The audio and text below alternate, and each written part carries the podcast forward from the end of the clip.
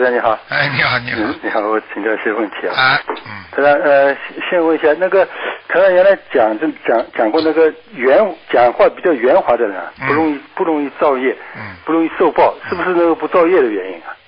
不容易造造造业的原因啊？如果一个人讲话非常的圆滑，嗯啊，实际上这个并不是一件坏事。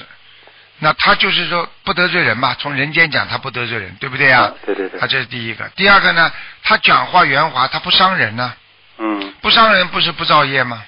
对对，啊，如果这个人讲话说我很直的，叭叭叭叭把这个人都全部得罪光了，你说这个人是直吗？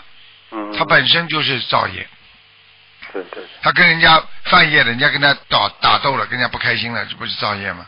嗯嗯啊，嗯，所以这个这个是一个一个很重要的问题，所以所以有时候讲话圆滑一点，并不是件坏事。但是呢，你心里想什么和嘴巴里讲出来不一样，你就心里造业了。嗯人家说缺阴德了对对，啊，你嘴巴里如果造业的话是缺阳德，嗯，他讲出来，所以阴德阳德都不能缺的，嗯。啊，嗯，那么这个做人，这个境界和做人是否反反呃是否圆融，是是就是说他们之间的关系，很简单嗯嗯啊，圆融它本身也是学佛的一种境界。你能够圆融的人，他学佛也是学得很好的，他知道怎么样对待人嘛，所以他就不会对人家很恶、很凶、很急、嗯很忌，听得懂吗？但是他如果自己本身没学好，他觉得哎呀为什么这样，为什么这样，那么慢慢时间长了，他就会那样了，就不好了，嗯明白吗？嗯，啊，明白。感恩师傅慈悲开示。